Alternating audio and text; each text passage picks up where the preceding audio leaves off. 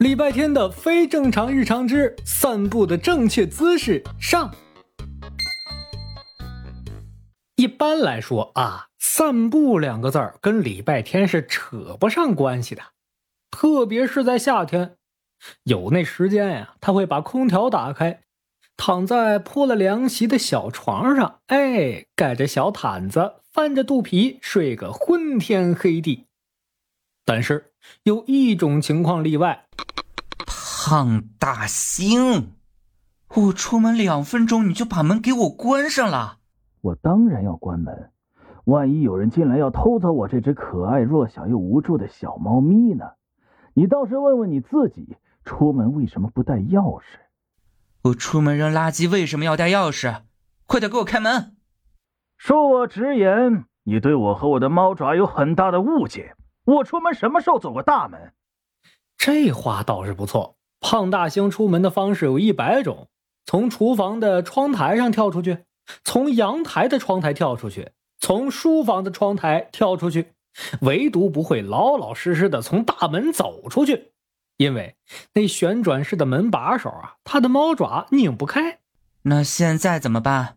小七在上英语班，老妈出差了，这么闷热的天，我去散步遛个弯儿，去做点好人好事。去看看这个美丽的世界，别打扰我吹空调。很好，现在胖大星正在干着礼拜天原本打算干的所有事儿啊，吹空调、翻肚皮，也许还会吃掉他刚打开的放在桌上的杯子冰淇淋。但是，礼拜天能有什么办法呢？啊？他只能在一个天气阴沉的下午，燥热的三点，烦闷的蹲在一棵枝叶繁茂的大树的树荫下。哦，我从没想过我会在这个季节、这个天气、这个时间见到你。下午好。是的，我也没想过。下午好，大树先生。来都来了，你能帮我挠挠痒痒吗？我身上的知了有些多，太痒了。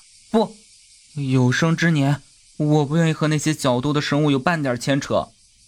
那你能回家拿个小桶来帮我浇浇水吗？我有点渴。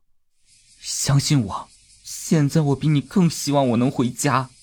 你能让个路吗？你。挡住我！你一棵大树，你能去？礼拜天说着说着，突然停下来，他才发现最后那个声音不是大树的，能被自己挡住去路的只有他，连忙低头。啊，对不起，小蜗牛。注意你的用词，我。不是小蜗牛。不等他慢悠悠的说完，礼拜天已经起身让出蜗牛前方的路来。大树发出闷闷的笑声。没错，换成人类的年龄，它可以做你姨妈了。你要去哪里呀，蜗牛？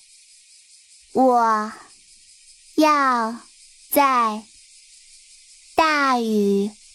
落下之前，去去人行道对面。蜗牛的前方是礼拜天所在的这条人行道的对面。也许是胖大星那句“去做点好人好事”作祟。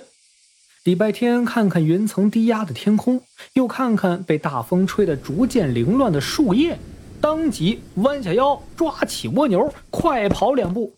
把他送到了人行道对面的灌木丛底下。